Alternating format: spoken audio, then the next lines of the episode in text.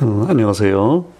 아, 이번에는 1925년, 아, 26년이네요. 26년 노벨 물리학상에 대해서 알아볼 텐데, 아, 이제 수상자가요, 프랑스의 장 바프티스트 페랑, 페랑인데, 1870년에서 1942년까지 사셨던 분이고, 근데 이제 이 프랑스 사람 이름이기 때문에 이 발음을 어떻게 하는 게 정확한지 이게 조금 이제 애매해요. 우리말로 그대로 옮기면.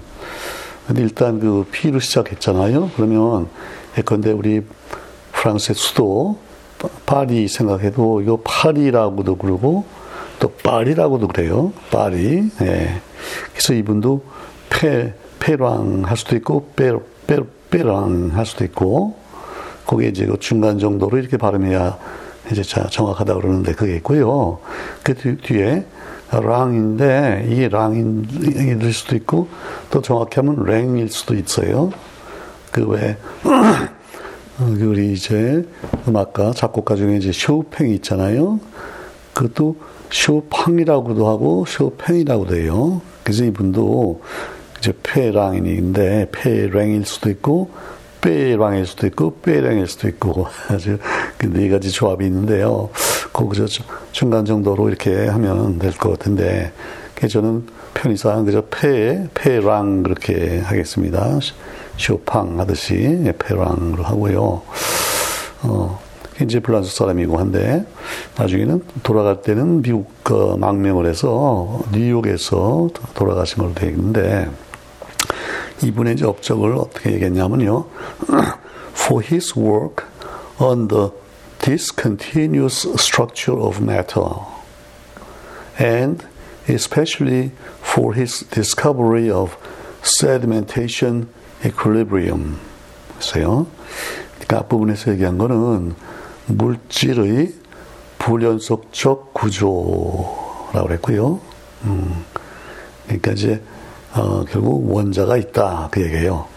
원자가 있다면 원자가 있, 하나 둘 셀 수 있게 있고 원자 원자 사이에 빈 공간이 있잖아요. 그러니까 결국은 불연속이 정인 거죠. 만약에 예, 공간이 없고 쫙 물질로 차 있다 그러면 이제 연속적일 테고 또 물질 입자가 없고 빈 공간만 쫙 있다 그래도 연속적인데 이게 이제 불연속적이란 말이죠. 원자론을 이제 확립한 셈이고, 그 다음에 특별히 이분이 이제 뭘 발견했다는 얘기냐면, 어, sedimentation equilibrium. 그러니까 평형인데, 우리가 그동안 평형 들어본 것들 많이 있잖아요. 특히 화학 평형, 또 상평형. 액체, 기체 사이에, 뭐, 기체, 액체와 고체 사이에 등등이 평형이 있는데, 또 이제 화학 평형도 많이 있고, 뭐, 그래서 이제 침, 세디멘테이션 할 때는 침전이 아니고 이건 침강이라고 하는 게 좋아요. 예. 그러니까 이제 결국 뭐가 가라앉는다는 건데요.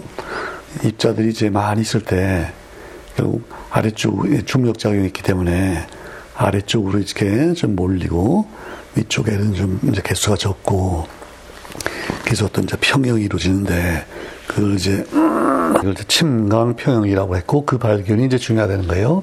그러니까 결국은 그 아보가드로 수, 일정한 양에 들어있는 그 입자의 개수 이걸 잴 때 이 sedimentation equilibrium을 사용해서 이제 쟀다 그거예요. 그 내용을 이제 자세히 알아볼 텐데요. 네. 그다음에 프랑스에서 태어나가지고 뭐 프랑스에서 하던 최고 아, 대학인 École Normale Supérieure라고 해서 파리에 있는 예, 우리 고등사범학교라고 어, 번역하는데 아주 최고 명문대학을 졸업했고 그 다음에 거기서 1897년에 예, 박사학위를 받았네요. 97년이니까 예, 담순이 전자를 발견하고 이제 그럴 때인데 그리고 그 해에 또 이제 파리에 있는 소르본느 대학이라고 있죠. 또 유명한 대학인데 거기에 물리화학 강사가 됐어요. 예.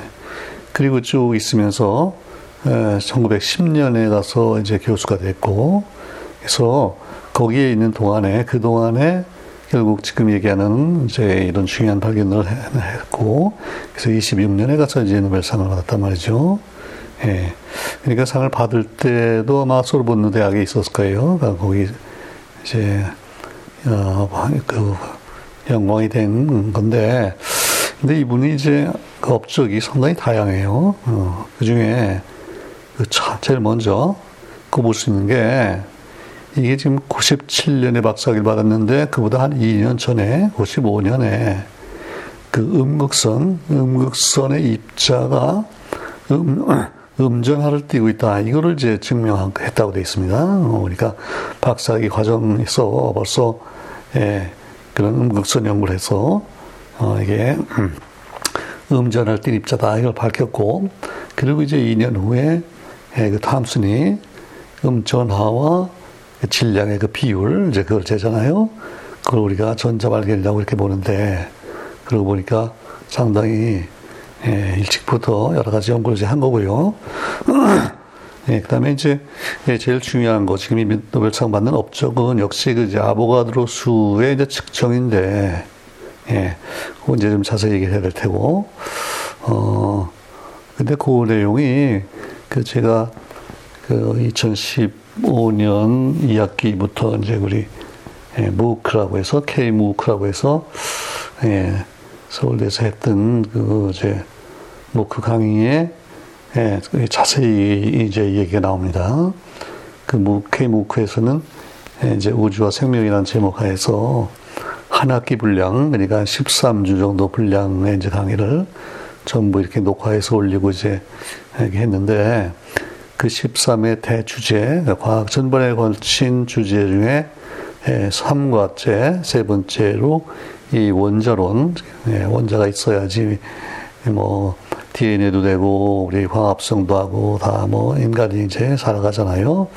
그래서 그 3과가 이제 원자론인데 그때 바로 이 베랑의 노벨 렉처를 가지고 예, 자세히 이제 알아봤어요. 그래서 관심 있는 분은 그 K무국에 들어가서 이렇게 좀 자세히 찾아보시면 되고 한데요. 어, 아무튼 그 상황이 뭐냐면요. 왜 우리 원자 그러면 이제 대개 데모크리투스 얘기를 먼저 하죠.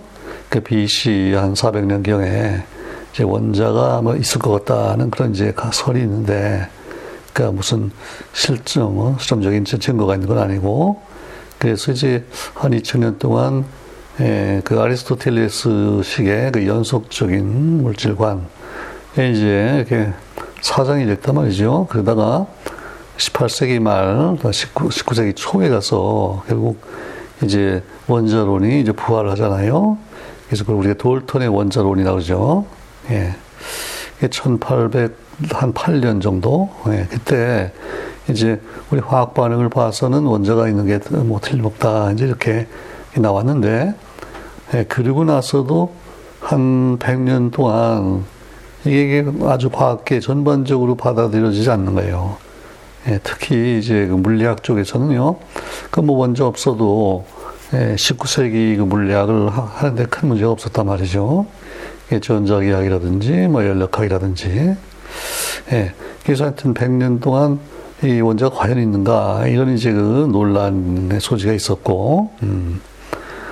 어, 또 19세기 그 말경에 이제 그 유명한 아, 뭐 물리학자 중에 마흐라고 있었죠. 에른스트 마흐는 그 원자도 보이지도 않는데 그 있으나 없으나 무슨 상관이 있느냐.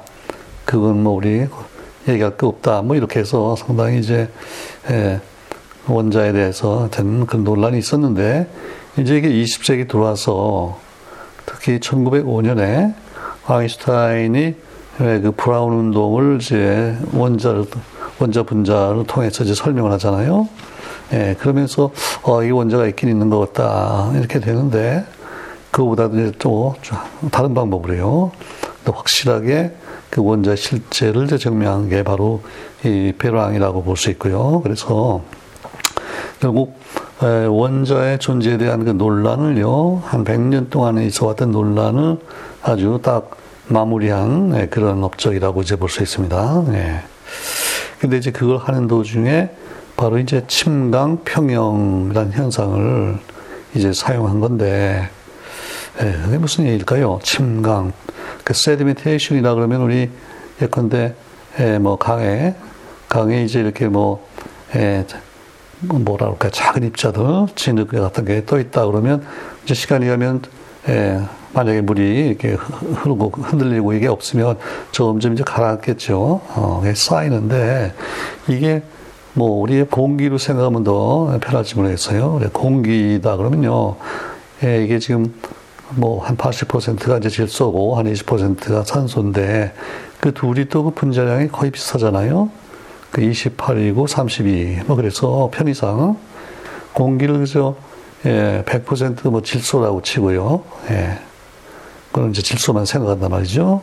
아, 만약 질소라는 이제 분자가 있다 그러면 이게 이제 지구 중력장 때문에 예, 점점 이제 아래로 가라, 가라앉을 텐데 그래서 아래쪽이 아무래도 압력이 좀 높고 위로 갈수록 이제 압력이 떨어지잖아요. 예.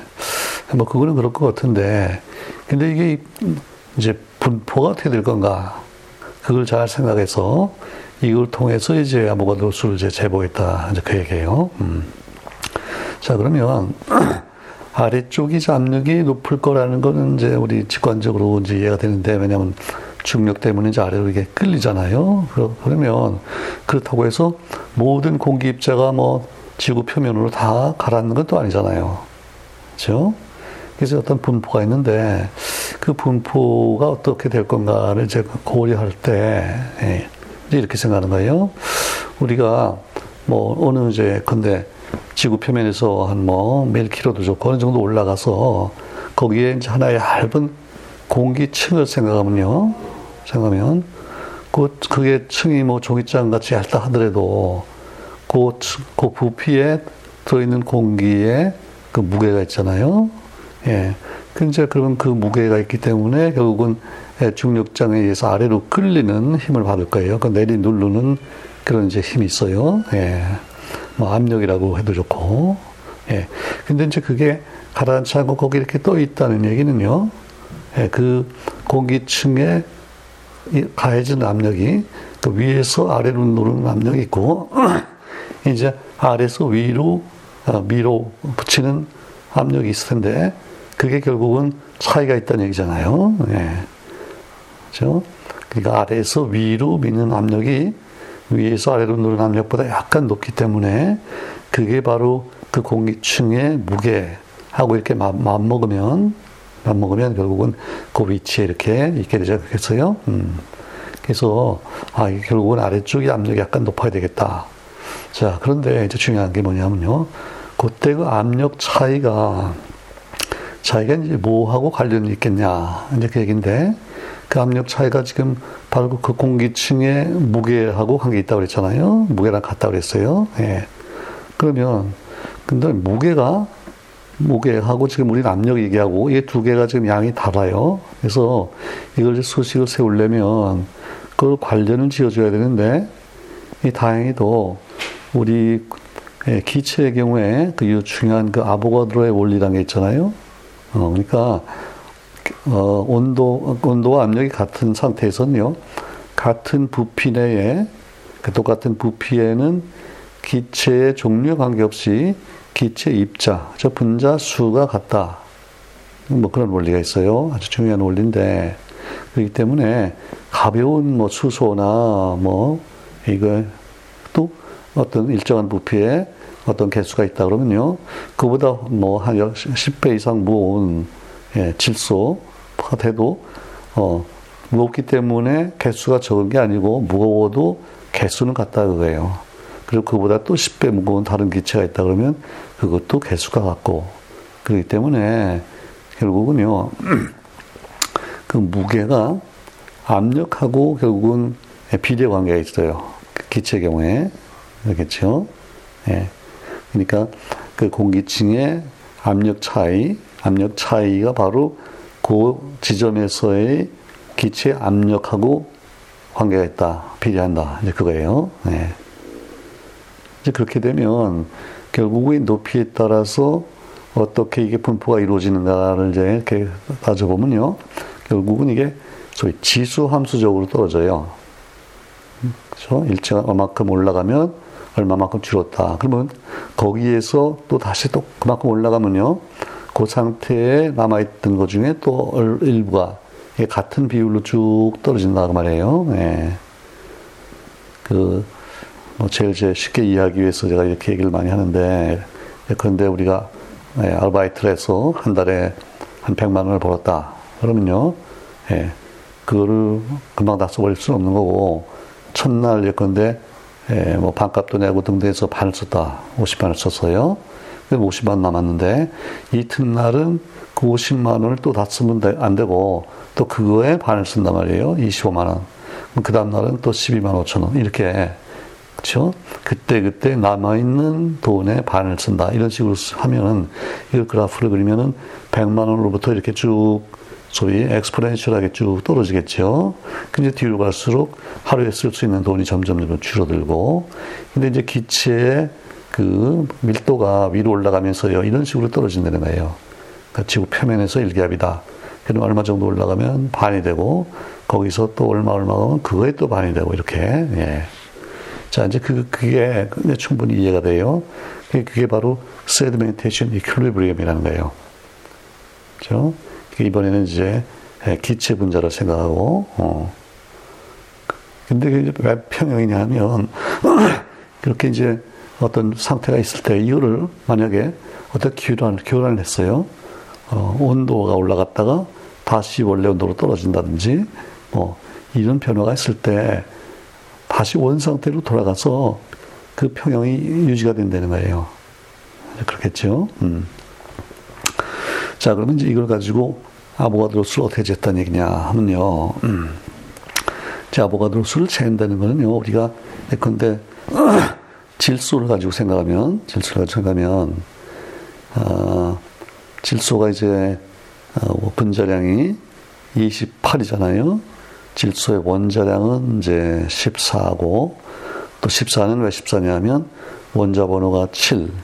그러니까 양성자가 7개인데 또 중성자가 7개 들어 있고 그래서 이제 14고 그 다음에 질소는 N2니까 2배, 28 이렇게 되는데 그 질소 기체를요 순수한 기체를 24, 8g을 우리가 얻었다고 치고 거기에 되는 그 기체 분자의 개수를 재면 그게 이제 아보가드로수인데 그걸 직접 재긴 힘들고 어떤 식으로 해서 우리 질소 분자 하나 N2 한 분자의 질량을 우리가 알았다고 치면요. 그럼 이제 28g을 그 질량으로 나누면은 그게 아보가드로수가 되겠죠. 이제 이제 그런 논리인데 이제 문제가 야 이게 질소 분자는 보이지도 않고 대체 오래 올려놓을 수도 없고 이제 그 질량을 직접 재긴 힘들고 이걸 어떻게 해서 간접적으로 이걸 재면 되겠는데 이제 그 얘기 한 거예요. 예. 자, 그래서 일단 기체 가지고 어떤 가능성이 있나 한번 생각해 보면요. 음. 근데 이제 어 얼마 정도 올라가면 반으로 주느냐. 근데 그거를 좀 쟀으면 좋겠는데 그 값을 비교하면 좋겠는데 왜냐하면 그 반으로 주는데 필요한 그 높이가요. 당연히 그 더 무거운 이제 기체 입자 경우에는 더 작겠죠. 그렇죠? 무거우면 이제 많이 가라앉으니까. 어. 그래서 이제 뭐를 기준으로 하는 게 좋으냐면요. 우리가 그 이제 기압계, 압력계를 가지고 쭉 이렇게 높은 고도로 쭉 올라가면서 그 압력을 재보면요. 음. 우리가 그 대충 뭘 알 수 있냐면 이 공기 경우에는요. 음, 한 5km, 5km 정도 올라가면은 이게 압력이 반으로 떨어져요. 어. 그거는 이제 5km 정도 된 산이 있잖아요. 그게 그 킬리만자로 산인데 아, 아프리카에 있는 제일 높은 산. 그게 5천에서 뭐 얼마 안, 안 초과가 안 돼요. 그래서 대충 5천이라고 보고 오케이. 그러면 근데 그게 이제 대부분 공기니까 28에서 뭐32 약간 높을 텐데 그럼 편의상 간단히 그저 뭐 28이라고 보고 어 32 공기 산소를 생각해서 32라고 해도 큰 차이는 없는데 아무튼 뭐 30이라고 하죠 편의상 30 정도가 될 때 이게 5km 올라가면은 반이 떨어졌단 말이죠. 자 그러면 우리가 만약에 수소 수소만 있는 공기가 있다고 치고요. 이제 지구상에 왜냐하면 이제 중력장은 지구 이제 상황에 돼야 되니까. 음, 근데 만약에 100% 수소였다고 하면요, 이게 올라가서 압력이 반으로 떨어질 때 어디까지 올라가야 되느냐 생각해 보면 수소가 이제 뭐 우리 질소라 산소하고 할까요? 32에 비해서 이제 16분의 1이니까 그렇죠? 예. 그러면은 이번에는 반대로 16배를 더 올라가야만 압력이 반으로 떨어질 거예요. 그러니까 5kg에 더 16배니까 한 80km잖아요. 예. 그러니까 한 80km까지 올라가야지 압력이 반이 된다. 0.5 기압이 된다. 그 얘기예요. 근데 이제 그런 이제 그 논리를 이제 사용하면 되겠는데 지금 수소도 그렇고 질소도 그렇고 둘다 예, 가볍고 직접 볼 수도 없고 이제 그렇단 말이에요. 그러면 이제 이번에는 그런 생각을 이제 반대 방향으로 이렇게 적용을 시켜서 결국 어떻게 하면 되겠어요? 좀 무겁고 그렇죠? 우리가 어떤 식으로 볼 수 있는 정도의 크기를 가진 그런 입자를 가지고서 이게 지금 반으로 떨어지는데 필요한 그 높이가 얼마인가 그걸 우리가 재할 수 있다 그러면 그걸로부터 예, 예, 결국은 그 입자의 그 질량을 이제 우리가 잴 수 있을 테니까 그걸로부터 예, 뭐 질소나 산소 하나의 무게를 질량을 이제 잴 수 있다, 계산할 수 있다. 이제 그렇게 되는 거고, 그럼 이제 아보가드로 수가 나오지 않겠어요? 네, 좀 복잡하죠? 그래서 이제 잘 생각해 보면, 아, 이게 기체의 상황인데, 예, 그거는 너무 작아서 안 되겠고, 반대로, 예, 좀큰 입자를 생각해야 되겠는데, 그러다 보니까 이거는 기체가 아니고, 예. 그래서 이제, 어, 그러면 아보가드로의 그 원리, 그게 적용되는 다른 상황이 뭔가 이제 이걸 생각하는 거예요. 이제 베랑 이런 걸 쭉 몇 년 동안 이제 고민하고 이제 실험을 하는데 이제 기체는 안 되겠고 이제 처음에 생각해 보는 게 이제 액체인데요. 액체 용액이에요. 액체에 이제 에, 만약에 어떤 뭐 설탕이라든지 녹아 있다. 그러면 이번에는 잴 수 있는 그 압력이 바로 그 삼투압이잖아요. 근데 이제 다행히도 그 용액의 경우에는 이제 삼투압이라는 게 알려져 있고 삼투압이 바로 이상기체 방정식과 똑같은 형태의 이런 이제 예, 압력을 나타내기 때문에 다시 말하면 아보가드로의 원리가 적용이 된다 그 말이에요. 음, 그래서 우리가 이제 예, 용액의 경우에 삼투압을 재고 그 반으로 떨어질 때 얼마가 되냐 이걸 이제 재면 뭐 뭐가 되긴 될 텐데 이게 문제가 뭐냐면 뭐 용액이라고 해도 아직은요 설탕 정도 크기면은 이게 뭐 현미경으로도 보이지가 않아요. 그러니까 이제 얼마 가면 반으로 줄었다 이걸 재차기가 힘들단 말이에요. 예. 그러면 그 다음엔 뭐가 있겠느냐 보니까 좀 더 이제 입자가 커져야 될 텐데 그렇죠? 그러니까 이 뭐 1나노미터, 10나노미터 정도도 안 되고 그 몇백 나노미터 정도 돼서 어 그러니까 광학 현미경으로 입자를 거의 볼 수 있을 정도까지 가야 되는데 이제 그렇게 되면 그게 바로 예, 콜로이드가 되는 거예요. 근데 참 재밌게도 1925년도 예, 그 노벨 화학상이 바로 예, 콜로이드에 관한 지그몬디였잖아요. 이제 참 이게 아주 연결들이 돼 있는데 자, 그래서 이제 페랑이 어, 이제 콜로이드 가지고서 이게 되겠는가, 이제 그걸 생각하고, 이제 테스트를 하는 거예요. 음.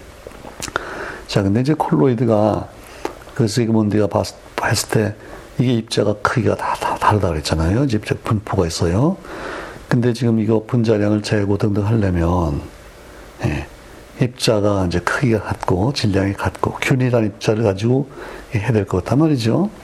예, 그래서 이제 베랑이 이 천연물 중에서요 입자 크기를 아주 균일하게 어떻게 얻을 수 있는 거를 이제 찾았는데 그 이제 여러 가지를 했, 했을 텐데 그 중에 그 렉처에 나오는 게 어, 자황이라고 우리말로 자황이라고 이제 번역하는 물질이 있는데 이게 그, 그 주황색, 주황색을 나타내는 제 그런 어떤 가루 같은 거예요. 꼭 무슨 한약재 비슷해 보이는데요.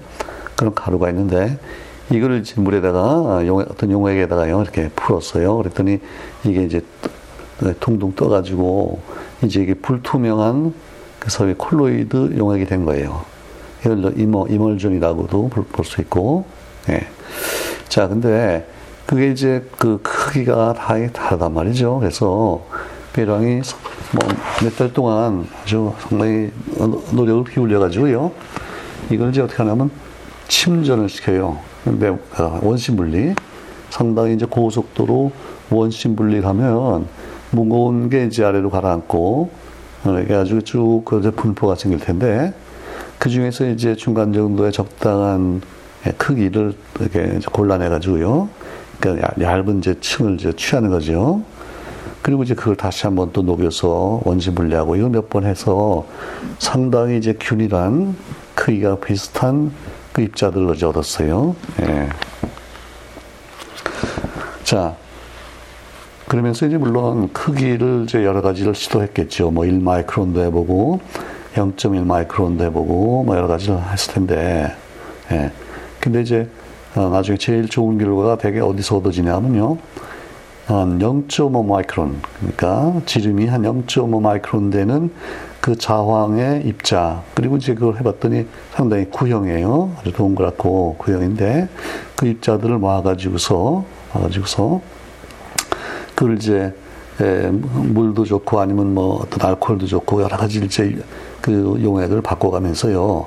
이걸 이게 그 분산 콜로이드 어, 용액을 만들어 가지고 만들어 가지고 그다음에 이거를 이제 수직 방향으로 어떤 이제 그 아주 얇은 그 유리 용기에다가 이렇게 담아 가지고 이제 기다리면은 결국 아래쪽으로 쭉 가라앉고 이렇게 이제 분포가 생긴단 말이죠 수직 방향으로. 음. 근데 그때 이제 이게 예, 올라가면서 얼마만큼 올라가면 개수가 반으로 주느냐 를 이제 재야 될 텐데 그걸 하기 위해서 이번엔 그 옆에서 옆에서 이제 그 현미경을 장치해 가지고 그, 입, 그 입자를 이제 확대해서 보는 거예요. 근데 이제 다행히도 이게 한 0.5 마이크론 정도 되니까 예, 이거 현 광학 현미경으로 예, 입자를 이제 볼 수 있는 그 정도가 이제 한계가 되는 거고, 어. 아시겠죠? 대충. 자, 그리고 이제 그렇게 해봤더니 0.5 마이크론 정도가 됐더니, 예, 이게 이제 바닥에서 쭉 이제 깔리고요. 그 위로 올라가서 얼마만큼 올라가면 반으로 주는가 이걸 재봤더니 이게 한 대략 한 5마이크론 정도 나와요. 어. 만약에요. 그 입자가 이제 너무 컸다 그러면 뭐 한 5마이크론 정도 됐다 그러면 그 몇층 못 가서 금방 반으로 줄어버렸어요. 그러면 그걸 정확히 재기가 이제 힘들겠죠. 그리고 입자가 너무 작으면요. 또 너무 상당히 너무 올라가요. 자기 크기보다도 뭐 한 100배, 1000배 올라가야 반을 준다. 그러면 그것도 좀 약간 재기가 힘들고, 그리고 너무 작으면 또 현미경으로 보기가 힘들고, 그러니까 적당한 제 입자의 크기, 이걸 잡아가지고, 그걸 쟀는데, 음, 계산 0.5 정도 마이크론 되는 음, 그런 입자들 쭉 하고, 네, 그렇게 했더니, 그 자기 크기에 한 10배 정도 올라갔더니 한 반을 줄었다. 네, 그러니까 이걸 이제 이렇게 상상해 보시려면요. 그런데 네, 과일 가게에 그뭐 수박 같은 거를 이제 쌓아놓고 팔잖아요. 어. 근데 근데 예, 수박을 쫙 쌓아놨는데 제일 바닥층에 수박이 이렇게 다닥다닥 붙어서 한 10개가 쭉 나열돼 있어요. 그리고 위층 갔더니 네, 또 조금 줄었고요. 아홉 개. 뭐 이렇게 올라가다가 수박의 지름의 한 10배. 그죠? 수박을 한 10개 정도 쌓은, 쌓은 층 정도로 올라갔더니 거기에는 수박이 10개가 아니라 한 5개 정도 있는 그 정도의 분포가 생겼다. 이제 그런 얘기예요. 이제 상상이 되죠. 예. 그러니까 이제 그, 그, 바늘을 주는데 필요한 그 높이를 상당히 이제 정확히 잴 수 있게 됐다. 그 얘기죠. 어. 자, 그리고 이제 그 자왕 그 입자 자체의 지름도 그 현명을 써가지고 어느 정도 정확히 잴 수 있게 됐고, 그러면 이제 구형이니까 그 부피가 나올 거고, 그러면 그 또 밀도를 이제 재가지고요, 그 입자 하나의 질량을 쟀다고 말해요. 어. 그리고 이제 위로 올라가는데 반으로 주는데 한 5마이크론 됐다. 예. 자, 그러면, 응? 이 관계로부터 이제 그 질소, 뭐 산소나 질소, 그 분자 하나의 질량을 이제 계산할 수 있게 되겠죠. 그 왜 그래요? 자, 우리 아까 뭐 근데 산소 경우에는요, 어, 한 5km 올라가면은 반으로 준다 그랬어요. 그죠? 압력이 5kg. 그러면 5kg하고 이 5 마이크론하고 자왕 입자 경우에 이제 5 마이크론 올라가면 개수가 반으로 준다 그랬으니까 그럼 5킬로하고 5 마이크론의 관계가 어떻게 되나요? 어, 킬로에서 미터로 가면 이제 10의 3승이고 밀리 미터에서 밀리미터가 또 3승이고 밀리미터에서 마이크론이 또 지금 3승이잖아요. 그러니까 10의 9승인 거예요. 예, 그러니까 어, 10억 그죠? 10억 배, 10억 배 차이가 있다는 거예요. 공기 분자 하나가 이 자왕 입자 하나의 무게의 10억분의 1이다. 이렇게 그런 얘기가 되잖아요. 아, 그러고 보니까 참 아주 괜찮아요. 어, 공기 하나 분자. 지금 뭐 도저히 잴 수 없다고 생각했는데, 어, 이게 자왕 정도 같아서 해봤더니, 아, 자왕의 입자가 결국은 공기 산소 분자의 한 10억 배다. 그런 얘기고, 그러면 이제 자왕 입자는 예, 크기로부터, 크기와 밀도로부터 그 질량을 대충 계산할 수 있고, 그래서 그 질량을 구하고요. 자왕 입자의 질량을 계산하고, 그 다음에 이제, 예, 그걸로부터 아까 얘기한 그 10억 배라는 숫자로부터 산소의 질량을 계산하고, 그러면 32g을 산소 분자 하나의 질량으로 나눴더니, 그럼 이제 아보가도 수 나오잖아요. 야, 그 참, 참 기발한 방법이에요. 음, 그래서, 이렇게 이제 했더니요. 글쎄, 예, 처음에 그, 노벨 렉처에 나오는 숫자가 여기 있는데, 6.8 곱하기 10의 23승이라는 숫자가 나왔어요. 예. 그러니까 그 당시로서는 상당히 그 정확한 숫자죠. 왜냐면 지금은요, 6.022 곱하기 10의 23승인데, 6.8이니까, 예, 뭐 한 10% 오차가 있는 거잖아요. 예. 그리고 그 다음에는 이제 여러 가지 또 보정을 해요. 어, 뭐냐면 입자 자체의 크기도 좀 이렇게 빼줘야 될 것 같고, 그래서 뭐 6.2, 6.3 곱하기 10의 23성 이 정도 수가 나오는데, 예. 근데 이제 한 번만 해서 그런 값이 나왔다. 그러면은 조금, 그렇죠? 그래서 굉장히 여러 번 반복을 해요. 그리고 이제 여러 가지 변수를 도 입한단 말이죠. 뭐가 있겠어요? 그 자왕을 쓴 경우 또 다른 그 입자 자체를 여러 가지로 바꿔보기도 하고요.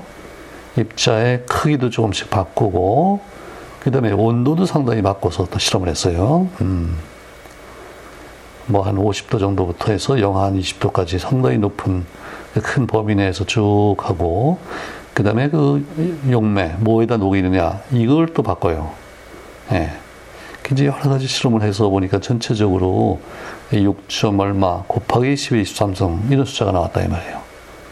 그러면 이제 뭐 확실해지는 거고 그리고 물론 어, 아인슈타인도 그 브라운 운동을 통해서 또 이걸 계산했는데 그때도 대충 비슷한 값들이 나와요. 음. 그래서 결국은 이 배랑이 이제 결국 아보가도 수를 아주 어, 저 전혀 다른 방법으로 세드멘테이션 이퀄리브리엄이죠. 이런 방법을 통해서 측정을 했다. 그러면서 원자가 실제로 존재한, 존재한다는 게 이제 확실해지고, 예, 그 물리학자들도 더 전부 이제 이걸 받아들이게 지금 되는 거예요. 이제 그래서 100년간의 논란이 이제 종식이 됐고, 그 원자가 있는 게 확실해지면은 그 다음에 이제 뭐 원자 물리학, 그 다음에 화학 이게 쭉 발전하는데 아주 이제 핵심 개념이 되잖아요. 음. 자, 그래서 정말 그동안 했던 여러 가지 그 노벨상 강연 중에서 저는 개인적으로 이게 거의 제일 중요한 것 중에 하나라고 생각이 되는데, 어, 이게 있어야지 그 다음에 뭐 전자가 있고 핵이 있고 해서 이제 원자가 되고, 그러면 이제 결합해서 분자가 되고, 그야말로 삼색 만물이 이제 되는데요. 예. 그 양성자, 중성자가 또 이제 발견되고 그러면서 양성자, 중성자, 전자 합해서 이제 만물을 만드는 그 안에 기본 되는 그런 개념이 이제 여기서 확실히 이제 됐다 그 말이에요. 상당히 중요한 재발견이고, 어, 그 다음에 이분이 이제 아까도 얘기했지만 그 여러 가지 다른 연구를 하는데, 어, 또 하나 중요한 게 그 1919년에 가서요, 어, 이게 이제 양성자 발견되는데, 그때 배랑이 이제 뭐를 제안하냐면, 이 태양 에너지가, 태양 에너지가 이제 우리 지구상의 모든 생명 에너지의 이제 기본인데요. 이게 수소의 핵 반응, 수소의 핵 반응을 통해서 수소가 헬륨으로 바뀌면서 에너지가 나오는 거다. 이렇게 제안을 해요. 음. 근데 그때는 이제 핵 반응이라는 말을 쓸 수 있는 게 1911년에 이제 핵이라는 게 발견이 됐고요. 예. 그래서 이제 수소도 핵이 있고 헬륨이 핵이 있고. 음.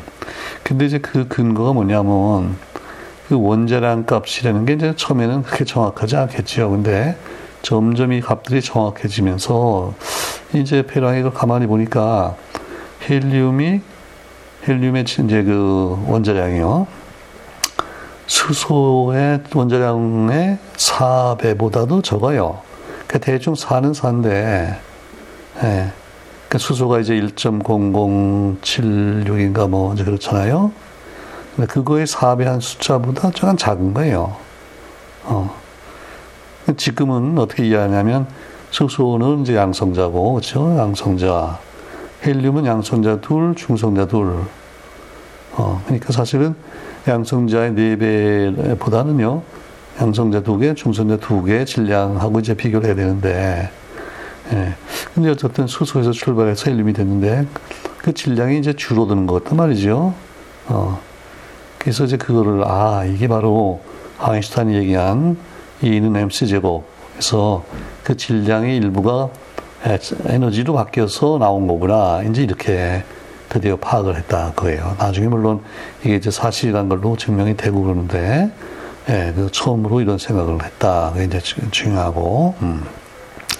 하여튼 그래서 이런 중요한 발견들을 많이 하면서 이 베랑이 예, 이제 뭐 프랑스뿐 아니고요 세계적으로 아주 최고의 그 물리학자의 이제 그 반열에 이제 들어가는데 그러면서 그러면서 어떤 일을 하나 하면 그왜 1910년 20년 그때쯤에서요 특히 이제 물리학 쪽에 아주 최고의 물리학자들이 그저 뭐한 20명 정도 모여서 하는 그 솔베이 컨퍼런스라는 게 있었는데요. 솔베이는 이제 프랑스의 그 이제 산업을 발전시키고 화학공업에 중요한 그 솔베이가 있는데 이분이 이제 돈을 많이 벌어가지고 어뭐 물리 화학 분야에 몇 년에 한 번씩 모여서 아주 그 당시에 바, 발전을 서로 얘기하고 이제 그런 걸 하도록 이제 지원을 했는데 그러면 이제 에, 이거 아무나 오는 게 아니고요 특별히 누구누구를 초청하고 그래야 되기 때문에 거기 이제 위원회가 있어야 돼요. 어 그래서 이 페랑이 그 물리 쪽에 그 위원회 위원이 돼가지고요. 두 번에 걸쳐서 1911년하고 21년인가 아마 그럴 거예요. 그래서 어, 굉장히 중요한 역할을 하고, 하여튼 세계적으로 최고의 물리학자 중에 한 사람으로 이미 이제 자리를 잡았다. 이제 그 얘기고요. 어. 자, 이제 관련해서, 어, 이제 아보가도 수를 측정했다 그랬는데, 예. 그러면 아보가드로 수란 말은 그러면 언제부터 쓰였을까? 이게 좀 궁금해요. 어, 뭐 아보가드로가 아보가드로 수란 말을 썼을까? 그거는 아닐 것 같고, 네. 그리고 또 아보가드로 수가 어, 대충 대충 이 정도 크기라는 거를 감을 잡은 게 언젠가 이런 것도 좀 알아봐야 되겠고 이렇게 보면요. 그 1850년, 60년 그때쯤에서 어, 그때는 로슈미트 number라고 그랬는데, 그, 저기, 오스트리아의 로슈미트라고 하는 이제 물리학자가 그 기체 운동, 그제 뭐 점성이라든지, 그 이제 기체 분자 게 있죠. 그걸 통해서 그 기체 분자의 크기를 대략적으로 계산해내요. 예. 그리고 그걸로부터 이제 아보가도 수 대략 쟀는데 그때는 1몰 단으로 하지 않고 기체 뭐 1리터 1리터에 몇 개의 분자가 들어있느냐 뭐 이런 식으로 계산했는데 근데 그게 어 상당히 지금 우리가 알고 있는 값보다 그러니까 뭐 황당하게 틀린 건 아니고요. 처음에는 한 10분의 1 정도였나 그랬고 예, 그다음에 이제 점점 이제 접근하는데 그래도 하여튼 그 전에는 뭐 이게 얼마나 원자가 작은지 아보가도 수가 얼마나 큰지 이걸 잘 몰랐는데요. 이제 그때쯤 대략 감을 잡기 시작하고 그 다음에 이제 20세기 들어와서 그 아인슈타인과 도페랑의 업적을 통해서 이제 잘 알려졌고 지금은요. 아, 지금은 이제 가장 정밀하게 재는 방법이 결국 X선 제 결정학인데 실리콘 같은 아주 그 아, 순도가 높고 결정을 만드는 예, 그런 이제 물질을 얻어서 거기서 엑스레이를 가지고 실리콘 원자와 원자 간의 거리를 정확히 잰단 말이죠. 그러면 이제 이게 수가 나오는데 그래서 이게 6.02 뭐뭐 해서 이유 숫자가 한 8개인가까지 나와 있어요. 네. 이제 그러면 이제 그걸 아보가드로 수라 그러는데 이 말을 누가 썼냐를 찾아봤더니 그래서 이게 재밌게도 바로 이 베랑이 이걸 처음 썼어요. 그리고 이 이런 실험을 그 우리 자원 같은 걸 얻어가지고 그 침강 평형을 통해서 이제 이걸 재는 걸 처음 시작한 게 되게 1908년인가 1910년 되게 그, 그때인데요. 예. 네. 그리고 이제 상은 26년에 받았잖아요. 근데 이 아보가드로 수란 말을 페랑이 처음 사용한 거는 또 1924년이에요. 그러니까 상당히 오랫동안 그걸 뭐라 그랬나 모르겠어요. 그냥 하여튼 뭐 이렇게 저렇게 말을 쓰고 그랬는데 24년에 예, 와서 바로 이 페랑이 아보가드로 수란 말을 처음 썼다. 그것도 상당히 재밌는 거고. 이제 그러고 보니까 아보가드 수는 결국 어떤 물질 1몰, 1몰에 들어있는 이제 그 개수잖아요. 그러면 또 몰이란 말은 언제부터 써있나. 그걸 또 찾아봤더니요. 이게 다 그 메리엄 웹스터 사전에 가면 나오는데, 어, 이거는 1902년이라고 나와요. 어, 그러니까 아보가도 수보다는 좀 한 20여 년 이제 앞서서 사용됐죠. 그래도 20세기 들어와서부터 쓰기 시작한 거예요, 이게. 그러니까 또 그전에는 이걸 뭐라 그랬나. 참 그렇죠. 예. 근데 그 몰이란 말쓴 거는요. 그건 오스발트예요. 그 1909년이었나 왜 노벨 화학상 받았던 오스발트 있죠. 그분이 이제 몰이란 말 썼고 이 우리가 이제 뭐 거의 중학교부터 이제 이렇게 흔히 쓰는 몰, 아보가드로 수 이런 것들이 다 어, 이렇게 여러 이제 과정을 거쳐서 알려지고 어, 그런 단어들은 20세기 들어와서부터 사용되고 이제 그랬는데 거기 관련된 아주 중요한 그 배랑에 대해서 알아봤고요. 어, 이분이 이제 나중에 그 이제 소르보는 때 오래 있다고 그랬는데 그 독일이 나중에 이제 그 파리를 침공하잖아요. 파리가 점령되고 그러는데 그때 에, 그 미국으로 이제 망명을 해요. 음, 그래서 미국에서 그저 일생을 마쳤고요. 그 뉴욕에서 이제 돌아간 걸로 되어 있고. 자, 그래서 우리 페랑에 대해서 좀 알아봤습니다. 음. 아, 정말 이제 중요하지요? 물어보니까. 음. 그래서 이제 결국 뭐 프랑스가 하나가 추가가 됐어요. 음. 그래서 독일이 스물둘, 영국과 프랑스가 열둘, 그다음에 네덜란드 여섯, 스웨덴 다섯, 스위스, 덴마크, 미국이 셋, 러시아, 이태리, 오스트리아가 둘, 스페인, 벨기에, 캐나다가 하나 이렇게 됐습니다. 자, 그래서 이제 1926년 물리학상 알아봤고, 그 다음에는 이제 26년에 화학상, 음, 스베드베리인데, 또 이분까지 해서 지금 세 명이 전부 지금 콜로이드 정도 같은 큰 입자를 다루는 예, 그런 이제 실험들을 한 분인데, 예, 그건 그 다음에 알아보겠습니다. 감사합니다.